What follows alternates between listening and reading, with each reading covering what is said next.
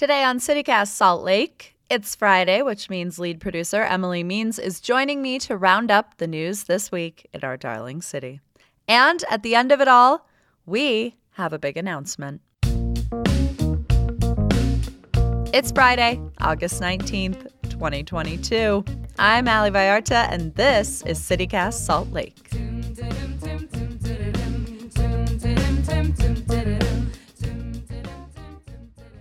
Hey, Emily Means. Hey, Ali Vallarta. How you doing? I'm doing okay. I got, I'm going to tell you, I got an Invisalign this week, and I'm going to try and record this show with it in, but you tell me if things get too, dare I say, saucy. Shashi? oh my God. You're going to have the most beautiful pearly whites at the end of all this. I'm so excited. Shireen Ghorbani told me that my teeth are already straight enough, and when this thing comes out, I'm going to look like a robot. or like a Ken doll or something where your teeth are just painted on. Ryan Gosling in the Barbie movie. That's yeah. me. Yeah, exactly. Anyways, if if I pop it out in the middle of this recording to anyone listening, um, we'll cut that part out so you don't have to hear the saliva leaving my mouth. But Let's get into the news of the week with starting with something that is really in my wheelhouse because it's a very parks and recreation moment in Salt Lake City, which is that on Tuesday, the Salt Lake City Council voted unanimously, which I feel like they do a lot lately. They seem very unanimized. They're putting an $85 million parks bond on the ballot. Every Salt Lake City resident will be voting on this in November. The funding basically will just pay for things at our parks, like upgrading parks. Um, $27 million of it is going to go towards the Glendale Regional Park, which is basically AKA Raging Waters, the very cool community water park in Glendale that is being reworked.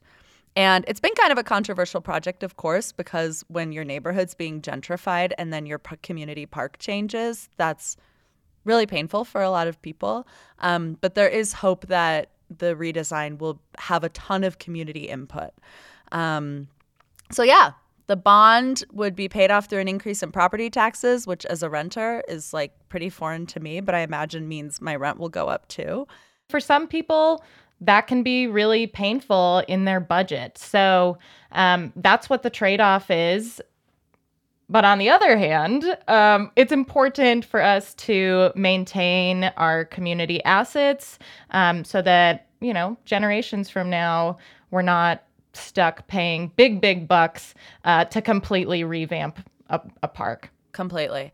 And there's another bond that is not going to be on the ballot. Um, this was a sales tax revenue increase, and that's um, $67.5 million. And I will just quickly say one of the things about that that I'm into is that it is going to cover improvements to city facilities and historic spaces, which includes the Fisher Mansion, which is a real treasure, I think, in Salt Lake. And then also Warm Springs, which, if you're not familiar with Warm Springs, this basically was a vibrant, cool community hot springs that's a natural hot springs. So the hot springs is still there, but it's kind of just like bubbling around in a parking lot these days.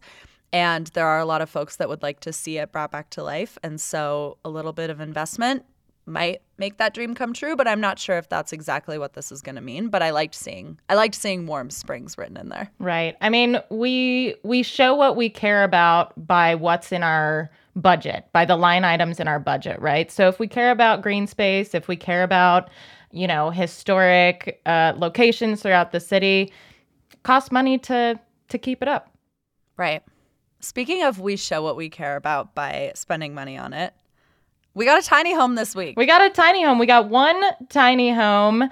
Uh, Salt Lake City and the other side village unveiled the first tiny home uh, as part of a community of tiny homes. How many times have we said tiny homes? They're small. They're quite They're- they're small. quite small. 280 square feet. And um, this is part of a project uh, that's a partnership between Salt Lake City and the Other Side Academy.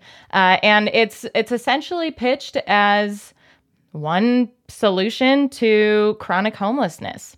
So, um, this is actually something that has taken a little while to get off the ground. Um, there are definitely some hurdles along the way. Uh, this property where the tiny home village is uh, is likely going to be built is adjacent to a former landfill, so there have been concerns about the the soil quality there. Um, but on top of that, you know, it's it's just taken a while to to get this thing moving. Um, also because people on the west side where this is being proposed are really concerned about how it could impact their neighborhood. So um, there, I think there's still a long way to go until we see this tiny home village up and running. Yeah. And I think and I think West Siders are like, look, we understand community. We understand that we need to like carve out space to house people in this city. It would just be nice if we had a conversation about where to put new development instead of just like from the get go, we're gonna plop this over on the west side. Right. Um and it's been so interesting to like follow the conversation around the tiny home village because I feel like usually with these kinds of like proposals, it's the opinions that people have are pretty like people are in pretty clear camps. And um, that doesn't seem to be the case um, with this. Like there are activists there are housing activists that like it and don't like it. There are legislators that like it and don't like it. Like at every level of this of city governance um, or city community like people have kind of controversial takes on the the tiny home village.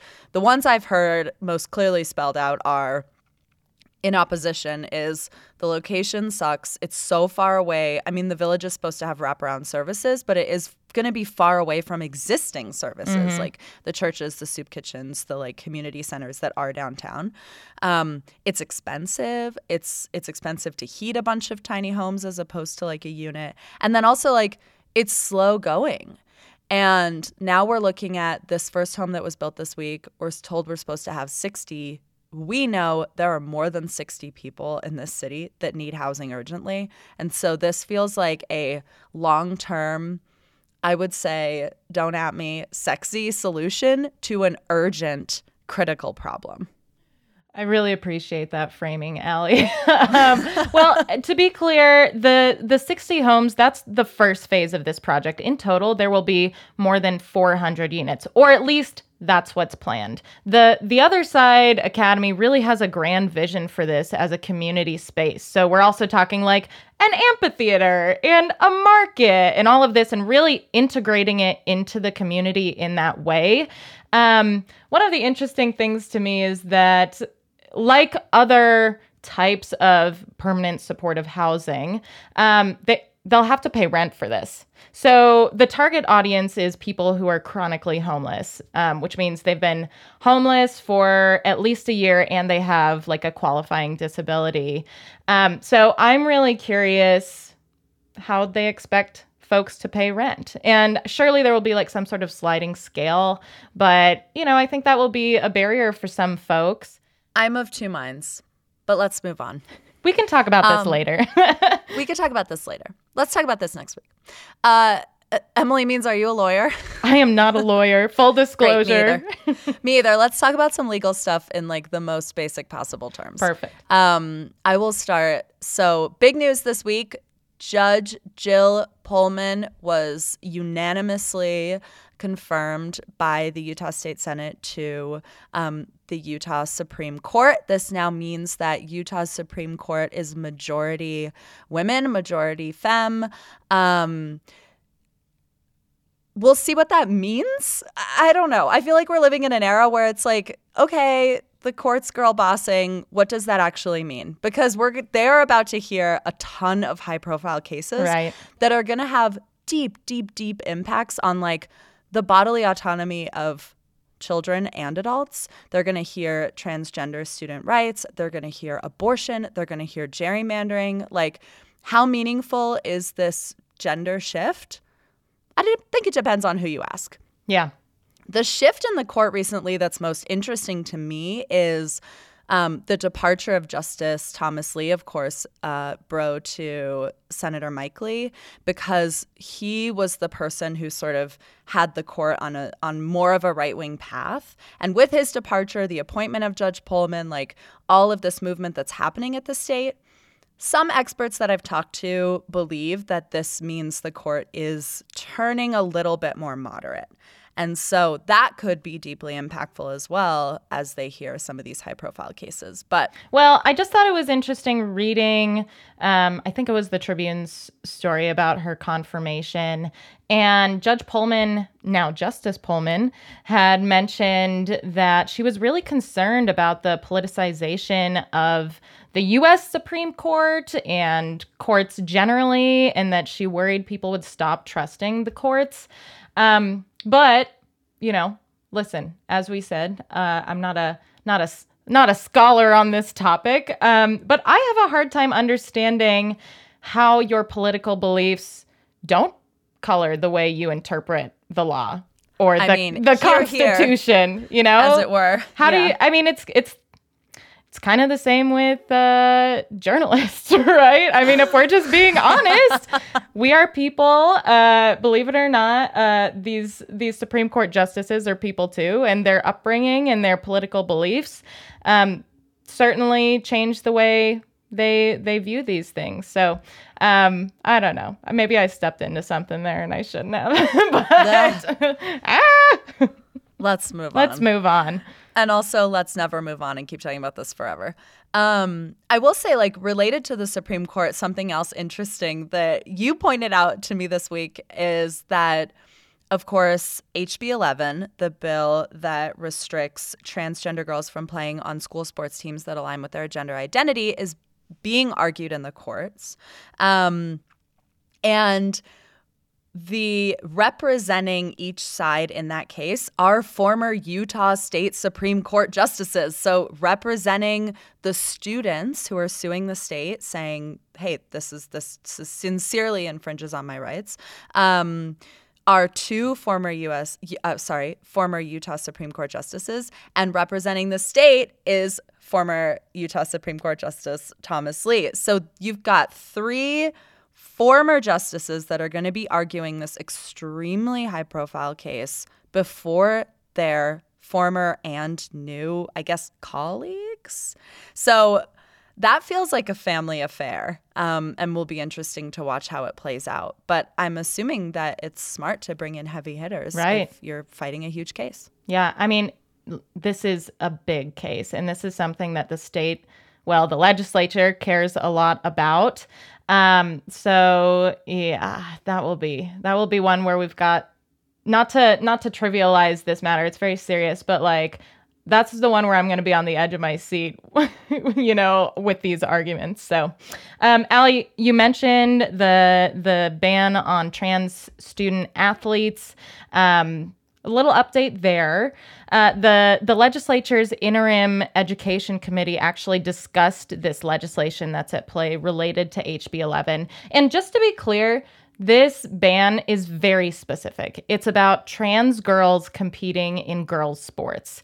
Um, so, like you said, that's still being litigated. And at the time we're discussing this, a judge hasn't yet come down on whether to um, pause the the implementation of the ban. Um, but one thing that was wild to me in this committee hearing this week is that uh, the Utah High School Student Athletics Association, something like that. I think I got the acronym wrong, but um, they mentioned that a school had already like investigated um, whether a student was a girl because this student had beat two other students, and their parents were concerned that they had beat them by such a wide margin that maybe they weren't a girl. So the thing that everyone is worried would happen is happening and like the the school went and investigated this student like all the way back to kindergarten to determine if she was a girl or not. And I don't know, man. Like that's that seems like a a huge invasion of privacy to me. Um, I don't know. It doesn't feel very good. The Living Traditions Festival is back in downtown Salt Lake City, May 17th through 19th. And this is when I come alive. It is so easy to sell me on three days of Washington Square and Library Square converting to a global food court. And this festival has truly been one of my favorites for years now. Living Traditions convenes the diversity of artistic traditions, food heritage, music, and art from the many cultures that have made Utah their home.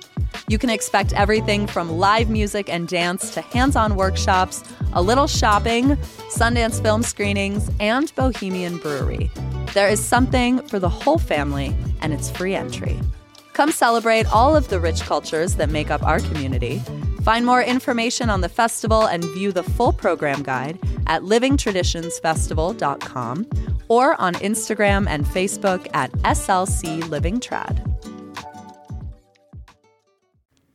No, it doesn't feel good at all. Um, we're in hell, so just a quick reminder. Um, and it's it's also just like you know, sitting with these pieces of news this week. On the one hand, right, like we're celebrating in the news that we have this all woman's Supreme Court, and isn't that fabulous? And then in our community schools, when young women win, they are questioned the to the very core of their physical body, their physical self, whether or not they deserve it, whether or not it was fair. Yeah. I have like some kind of good news to Tell end me. with before we go into our final segment. Um, so Salt Lake County um, District Attorney Sim Gill piloted this program, his office piloted this program to basically see if they could just be deferring as many minor cases as possible from going to court. So we're talking like misdemeanors, we're talking nonviolent cases, people that have not previously entered the criminal justice system. Like the objective was to see how many of those they could keep out of co- courtrooms. And I think you could make a lot of cases for why that's a good thing. One is keeping people out of the criminal justice system or the criminal injustice system, depending on who you ask, is a good thing. And two, it's like expensive to prosecute people. Like it's we as taxpayers are spending a lot of money every time we're coming down hard on someone for a nonviolent crime. Um, so the Salt Lake Tribune reported originally this. Um, I just have to give a shout out to whatever editor wrote this headline. Um, the Salt Lake Tribune originally reported that this program was being launched uh, in July of 2019 with the headline. Are you going to commit a minor crime in Salt Lake County? You might not even have to go to court under a new program, which like is so God, God bless like our copy editors and headline such writers. an unhinged headline. I love it.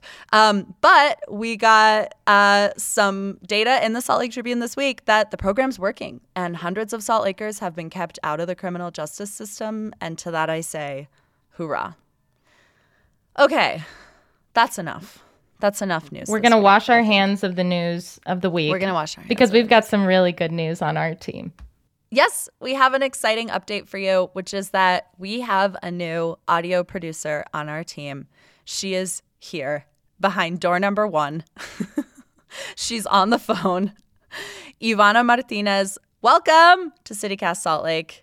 Hi, Ivana. Oh my gosh. Welcome to our news roundup. This is so exciting. Hi, I'm so happy to be here. We are beyond thrilled that you have joined the CityCast Salt Lake team. Please tell our listeners a little bit about yourself. I've lived here my entire life, so I am a, a full Utah girl. Lived all over um, Utah, really. I've lived in Salt Lake, West Valley, Utah County, which I spent my formative teen years. And for the last little while, I was working as a journalist for KUER, our public radio station here in, in Utah. Now I'm very excited to be joining on as the audio producer for CityCast Salt Lake. We're excited to have you. You're bringing Gen Z energy to our team. You have already discussed with me plans for a TikTok video next week, so I feel like everyone should know that that is about to come at you. you are a brilliant and talented reporter. I think you love this place as much as we do, and we're so excited to have you on this team and to be exploring all the corners of the city with you for the foreseeable future. I adore this city and I'm so excited. I like you said, I care deeply about this community. I spent the last couple of years reporting on Salt Lake City and some of the issues that's impacted the city that I care about, like affordable housing and homelessness, some of the topics that you guys have talked about in your news roundup. Um, so I'm just so excited to dive in and get going. Let's do our final segment of the Friday Roundup. What are you doing this weekend? Ivana, you are our guest of honor. Please start. What is on your agenda this weekend? All right. Well, I think I'm going to go to dinner with a friend on Friday and then hit the bars, hit those open streets in Salt Lake City. Mm. Ooh. Mhm. And then go to the farmer's market the next day, have a very fun little Sunday, Saturday morning, and maybe go to brunch and then cut my mom's birthday cake. So Okay. That's a fun filled weekend. yeah. If you're going to brunch in Salt Lake, where are you going? What's your fave spot? You know, I like trying different restaurants. Um, I am kind of biased of going to the Park Cafe just because it's near Liberty and, you know, you can do a walk while you wait for those, you know, morning rush hour times. Yeah, But you could do a three hour walk. you're not wrong You about could that. do do five laps around the park while you Uh-huh. wait for a table. Bon appetit. Merci. Maybe we'll see you at Liberty Park. Emily, what are you up to this weekend? okay. Well, I know I mentioned last week that I am not an outside girl, but guess what? I'm going outside, everyone.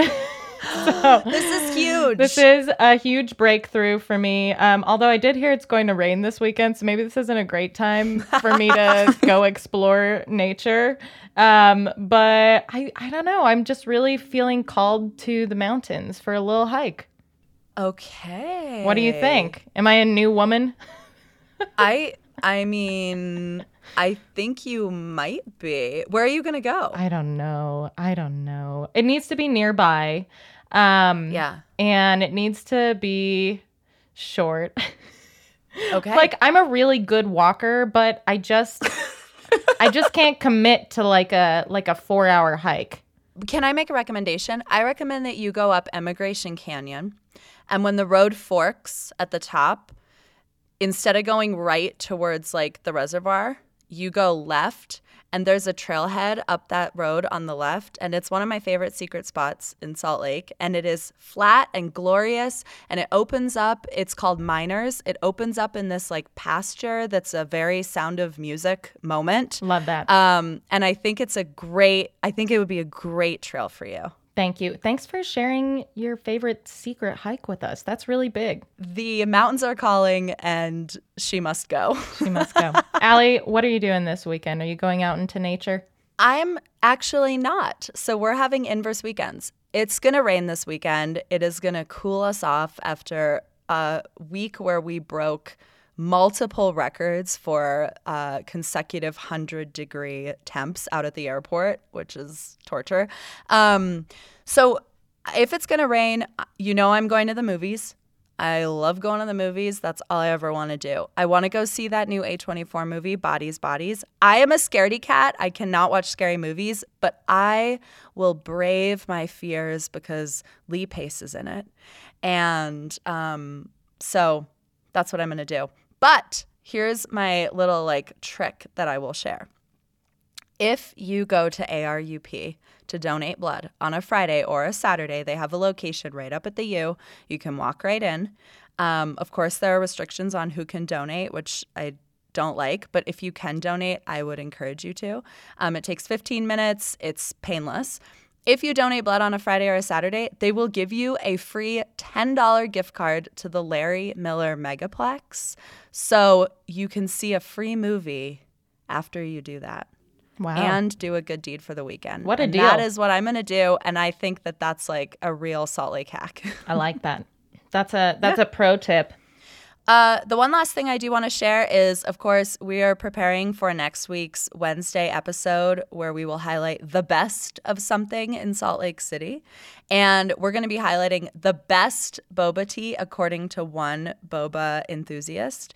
If you are a boba enthusiast, if there's a place that you think has really good tapioca, what else makes makes a good boba tea, you guys? The flavor, the texture. The flavor. Uh, Oh, the texture. Whether this straw is big enough to get the boba up. Yeah. Such a good point. Yeah. Who has the biggest straws? Please call us and let us know. 801 203 0137. You can leave a voicemail. You can text that number. We will very likely play it on the show. Um, and that's it for us this week. We're out of here. That's enough. Have a good weekend. Thank you both. Ivana, welcome. Emily, good luck out there in nature this weekend. And to our listeners, take good care.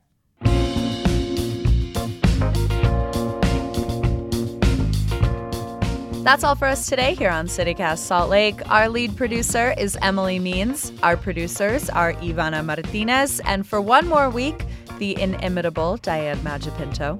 Our newsletter editor is Therina Ria, and our host is me, Ali Vallarta. Music is by the fabulous Mitochondria. You can catch them in Salt Lake performing all over the place. We'll be back Monday morning with more from around this city. Bye. Have a great weekend.